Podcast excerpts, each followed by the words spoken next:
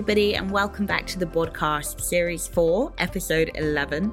I do have a fair few guests lined up for you guys over the next few weeks, so I thought I would use this opportunity to talk about the next step in my solo physique series that I've been doing. Following on from my fat loss and subsequent maintenance episodes, the next physique topic to cover is, of course, hypertrophy.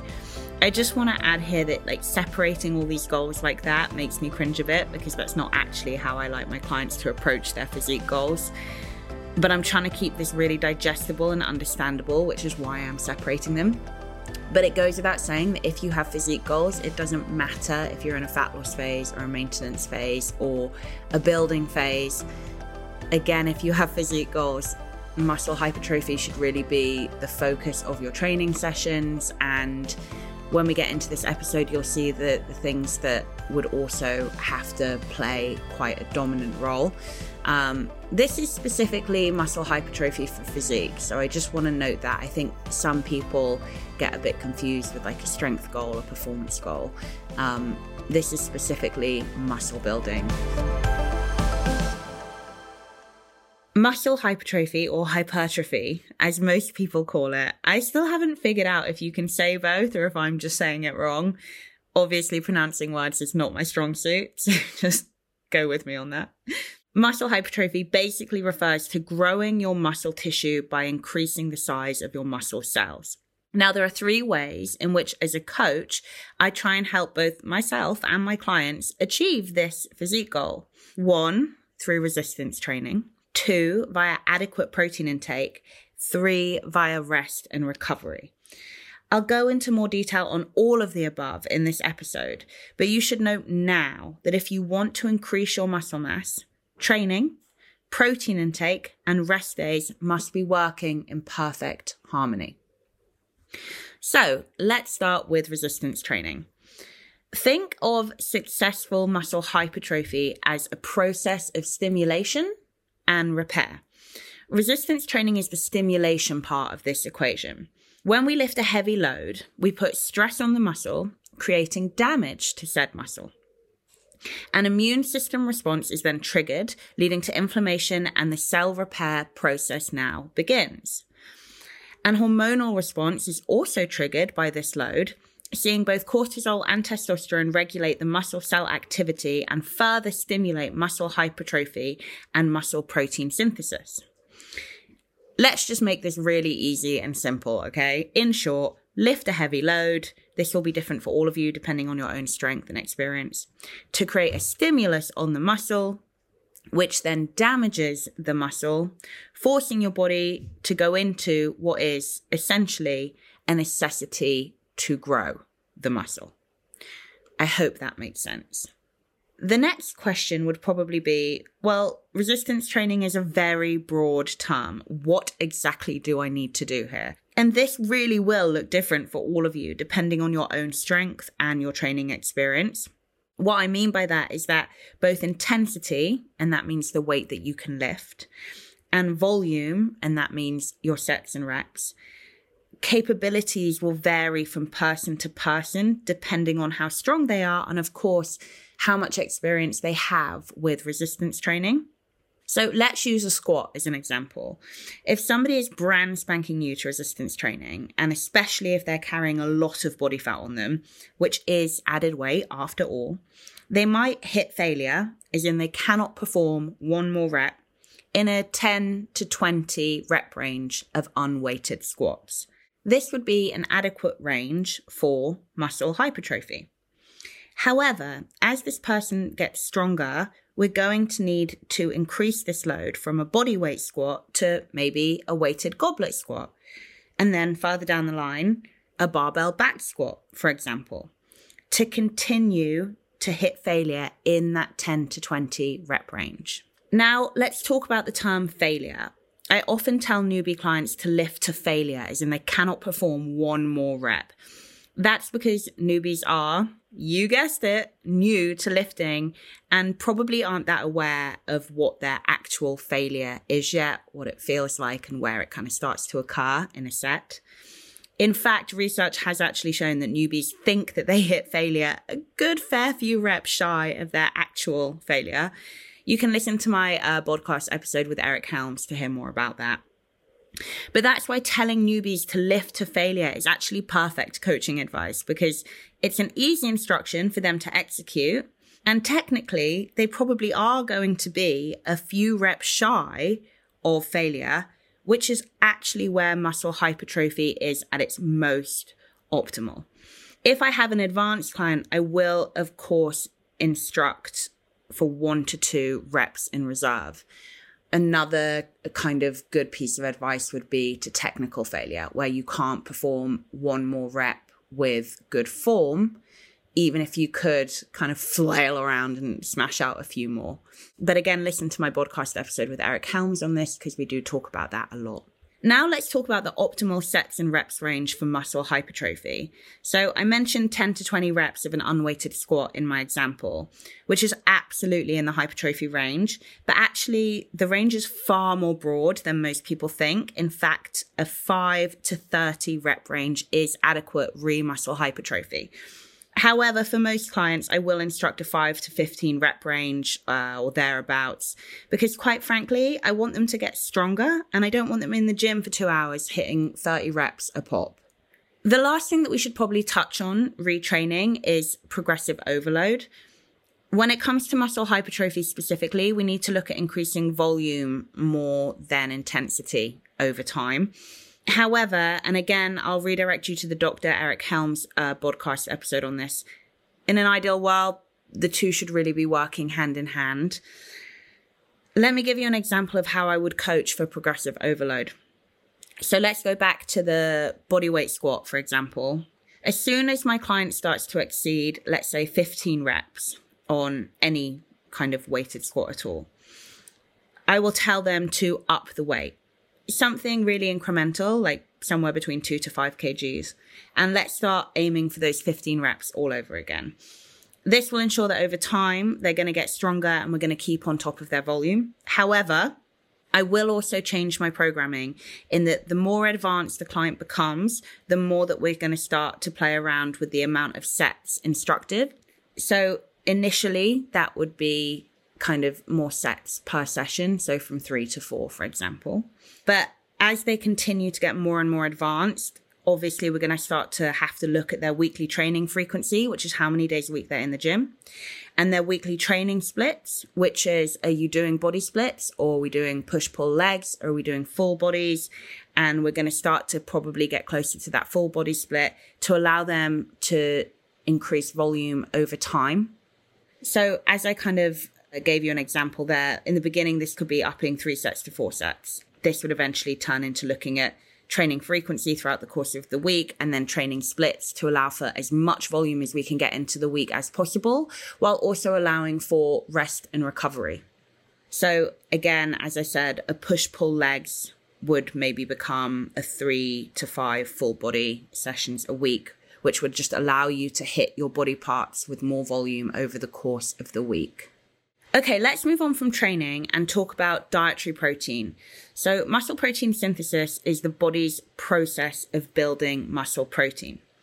When you eat protein, it's digested and broken down into amino acids, which are then released back into circulation where they can be absorbed by lean tissue.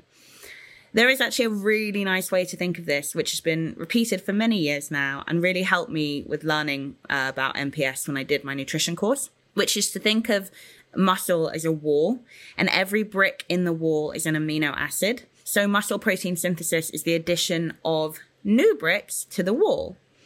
Now, unfortunately, it's not as simple as eat all the protein, keep adding more bricks to the wall, get bigger and bigger and bigger, because on the other side of that wall is muscle protein breakdown, which is constantly removing bricks. Both MPS, muscle protein synthesis, and MPB, muscle protein breakdown, are constantly occurring. But if we can increase the rate at which one can exceed the other, then we know which side of the wall we're going to be hedging our bets on. So if hypertrophy is the goal, the net balance of muscle protein synthesis needs to exceed muscle protein breakdown. which means you need to get your regular servings of dietary protein in throughout the course of the day to continue to spike MPS. This is where we come into contentious waters-ish. So there are different types of amino acids, some of which are made naturally by our bodies and some of which need to be ingested via our dietary intake, hence why they are called essential amino acids, as in they're essential that we get them from our daily diet. Now, the amino acid specifically that spikes MPS is called leucine, and we need roughly 3 grams of it a pop in order to do this. Different quantities of the amino acid leucine are found in different protein sources, but it is fair to say that roughly 20 to 30 grams of, say, a whey protein source will do the trick, whereas roughly 40 to 50 grams of, say, an animal protein source is needed in comparison. But at that point, you will have saturated the response. So there's absolutely no need for you to be aiming for 60, 70, 80 grams of protein per meal. No, it's not going to kill you. But is it necessary in terms of spiking MPS? Absolutely not. And also, it's expensive. And also, it's not great for the environment. That brings me really nicely onto how often should you be ingesting these protein-rich meals throughout the course of the day. So you might think, okay, I'll have my 20 to 50 grams of protein every hour to keep spiking MPS and keep that net balance high. But actually, after saturating the response with one intake, there's what we call a protein refractory period, which essentially just means a non-response period. Research shows that eating your protein-rich meals anywhere between 3 and 5 hours apart is optimal respiking MPS.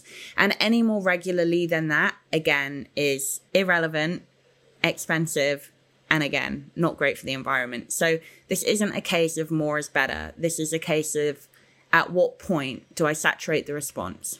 The last thing that we should touch on is how much should you cap your total daily protein intake at? The acceptable lower end in our industry seems to be about 1.8 grams per 1 kg of lean mass. So that is your mass without the body fat percentage added on. The higher end seems to be around 2.4 grams per 1 kg of lean mass. Having more than this has been studied, up to 3.5 grams per 1 kg of lean mass, but it was shown to have no really substantial impact on spiking muscle protein synthesis, which means that really keeping it in that 1.8 to 2.4 gram per 1 kg of lean mass is probably your best bet. There are certain other factors that will determine where in that 1.8 to 2.4 bracket you should be sitting, and they include age. The older you are, the more important not only protein intake becomes, but also the more important resistance training becomes. Your calorie intake, if you are on lower calories, if you're in a deficit, making sure that you're getting that higher end of protein so that you can really hold on to your muscle mass is incredibly important. And of course, your activity levels. You know, if you have a muscle building goal and you're running a marathon and you've got 2 kids that you run around after every day and you're a very active individual, we want you on the higher end of that bracket for the same reasons as kind of the lower calorie deficit. We want to make sure that you are feeding and safeguarding your muscle mass.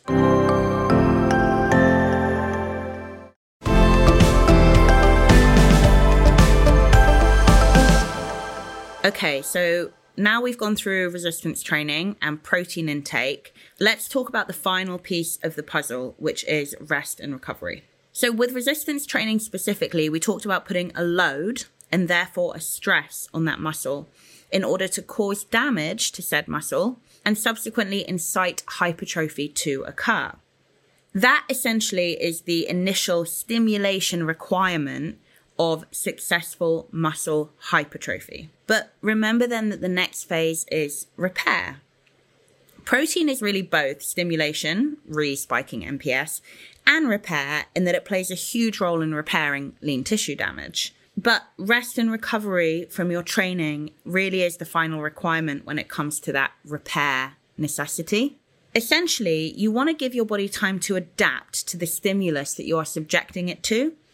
If you continue to train, let's say quads, 7 days a week, the damage is continuous and the repair is non-existent. What we want to do is stimulate the muscle, allow it to repair, and then recreate that stimulus via training frequency throughout the course of the week and added volume, progressive overload as time goes by. The fitness fatigue model shows that the rate at which fatigue occurs exceeds the rate at which adaptation does, which is why rest days and even deload weeks en route should really play a role in your resistance training program. Now, again, I talked to Dr. Eric Helms about this, so do go back and listen to that episode. But we both are agreed that newbies really don't tend to need deload weeks that often, and that a kind of nice guesstimate for them would be in that kind of 12th week region. They might not even need it, but it's just a nice thing to do to allow your body to kind of recover. And then really when it comes to the more advanced you are, anywhere between 4 to 8 weeks is probably a really good idea. And again, just to touch a little bit more on deloads, because I think it is quite important. Flags that you should look for that maybe it's time are your enjoyment of the gym is really plummeting. You're struggling to lift as heavy as you normally do. You're struggling with sleep. You're struggling with feelings of satiety. You have a general kind of lethargic feeling throughout the course of the day. You're getting ill. All of these things would suggest that maybe it's time that you pull back a bit. And just lastly, on the deload week thing, I've had clients who I've instructed to take a full week away from lifting, but I still want them to hit steps. And if they want to do cardio, that's fine. No hit, but any kind of low intensity, moderate intensity, steady state can stay. But when it comes to lifting, if I really feel like they need a full week off, that's fine. You're not going to lose any muscle. You might look like you've lost muscle because you'll have less of a pump, but you're not going to lose any muscle taking a week away from resistance training. So I really wouldn't worry about that. But for anybody else who's looking to do it and not take a full week off, it's a reduction in volume, not intensity. So it's a reduction in either the sets that you're doing at the gym or your training frequency throughout the course of the week. But it's basically a weekly total reduction in volume. Your intensity can stay the same. So you still lift the same weight that you would normally lift, but it's the volume that comes down. And typically it's anywhere between 30 to 70% of a reduction in volume.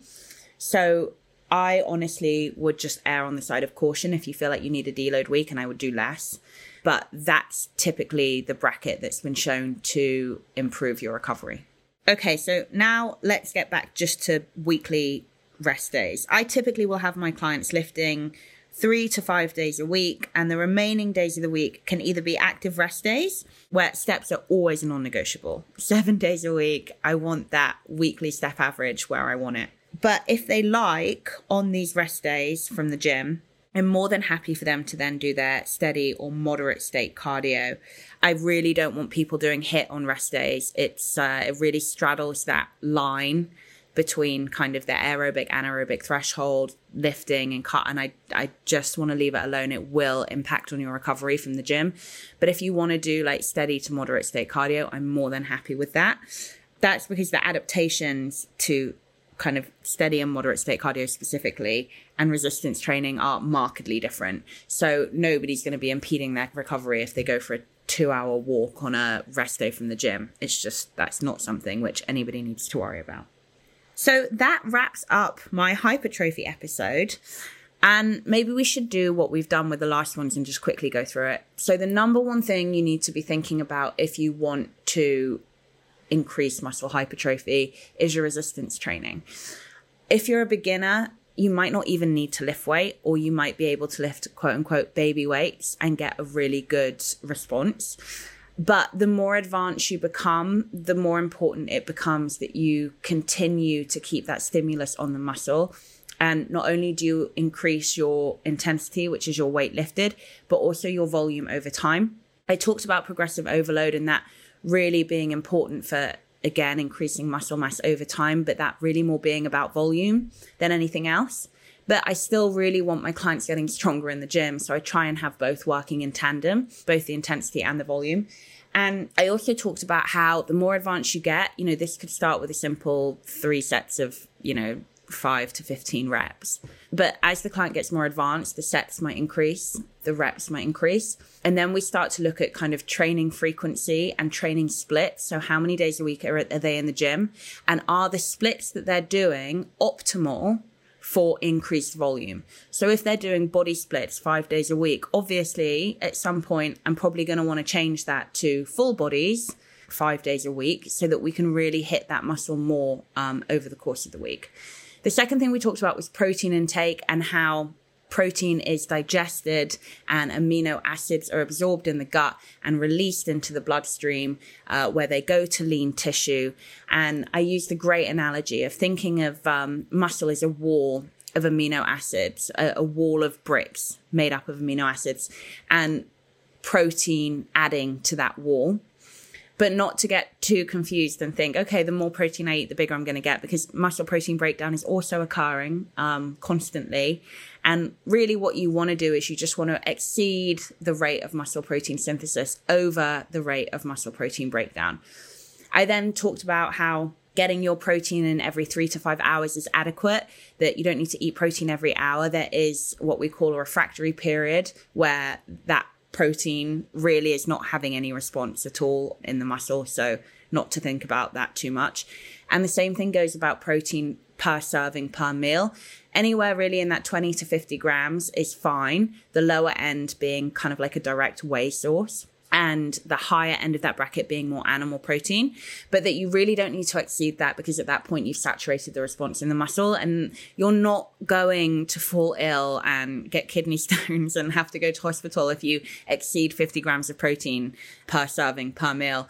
It's just no real need for it, but it will be digested. There are a few processes with how your body gets rid of it. One of it just comes out in your ear, and it's absolutely not going to be the death of you if you exceed your protein intake.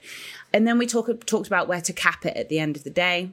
1.8 grams per 1 kg of lean mass being the lower end, 2.4 being the higher end, and defining factors that might tell you where to sit in that bracket, such as age. The older you are, the more protein that you do need. Calorie intake, the lower your calories, if you're really trying to safeguard your muscle mass and even, God willing, hoping to build some, you need to be on that higher end. And for similar reasons, activity levels. If you are doing an Ironman and a marathon and you're trying to build muscle and you have a physique goal, obviously we need to keep you on the higher end of this protein intake. We talked about the real upper end of 3.5 grams being studied, but there not really being any concrete evidence that increased muscle protein synthesis, which is why you probably don't need to go beyond 2.4. I personally have my clients doing 2 grams per 1 kg of lean mass. And the last thing we talked about was rest and recovery, and how you really need to think about muscle hypertrophy as stimulus and repair. So the stimulus comes from both training and also protein intake, and the repair then comes from protein intake and then rest days. And that's why it is important to take rest days throughout the course of the week, during which you can still do cardio if you want. And also think about deload weeks, because the fatigue your body will experience comparatively to the adaptation, it will exceed it. So it's always a good thing to have in mind, rest and recovery. I personally train 4 or 5 days a week, and most people, I would say, in my industry who I look up to, who have incredible physiques, train 3 to 5 days a week. On the progressive overload volume lifting area of things, do go back and listen to my podcast with Dr. Eric Helms. On the protein intake of things, I think I touched on it with Sophie Medlin, who is a fantastic dietitian who I'm sure a lot of you follow and potentially know of. So definitely go back and listen to that one. And that does it for this episode of the podcast. If you like this episode or any of them, please, guys, will you like, rate, subscribe, leave a review? Your reviews make me so happy. Just so we can keep this podcast train rolling into health and fitness station. Okay, that does it for me. I'm going to go. I hope you all have a lovely rest of your week. Thank you for listening to today's episode of the podcast. Please make sure that you like, subscribe, and to follow wherever you get your podcasts to make sure you never miss an episode. If you're new to the podcast, please don't forget to catch up on series 1, 2, and 3 to learn even more about all the topics my guests and I cover, from nutrition to fitness, physique results, and more.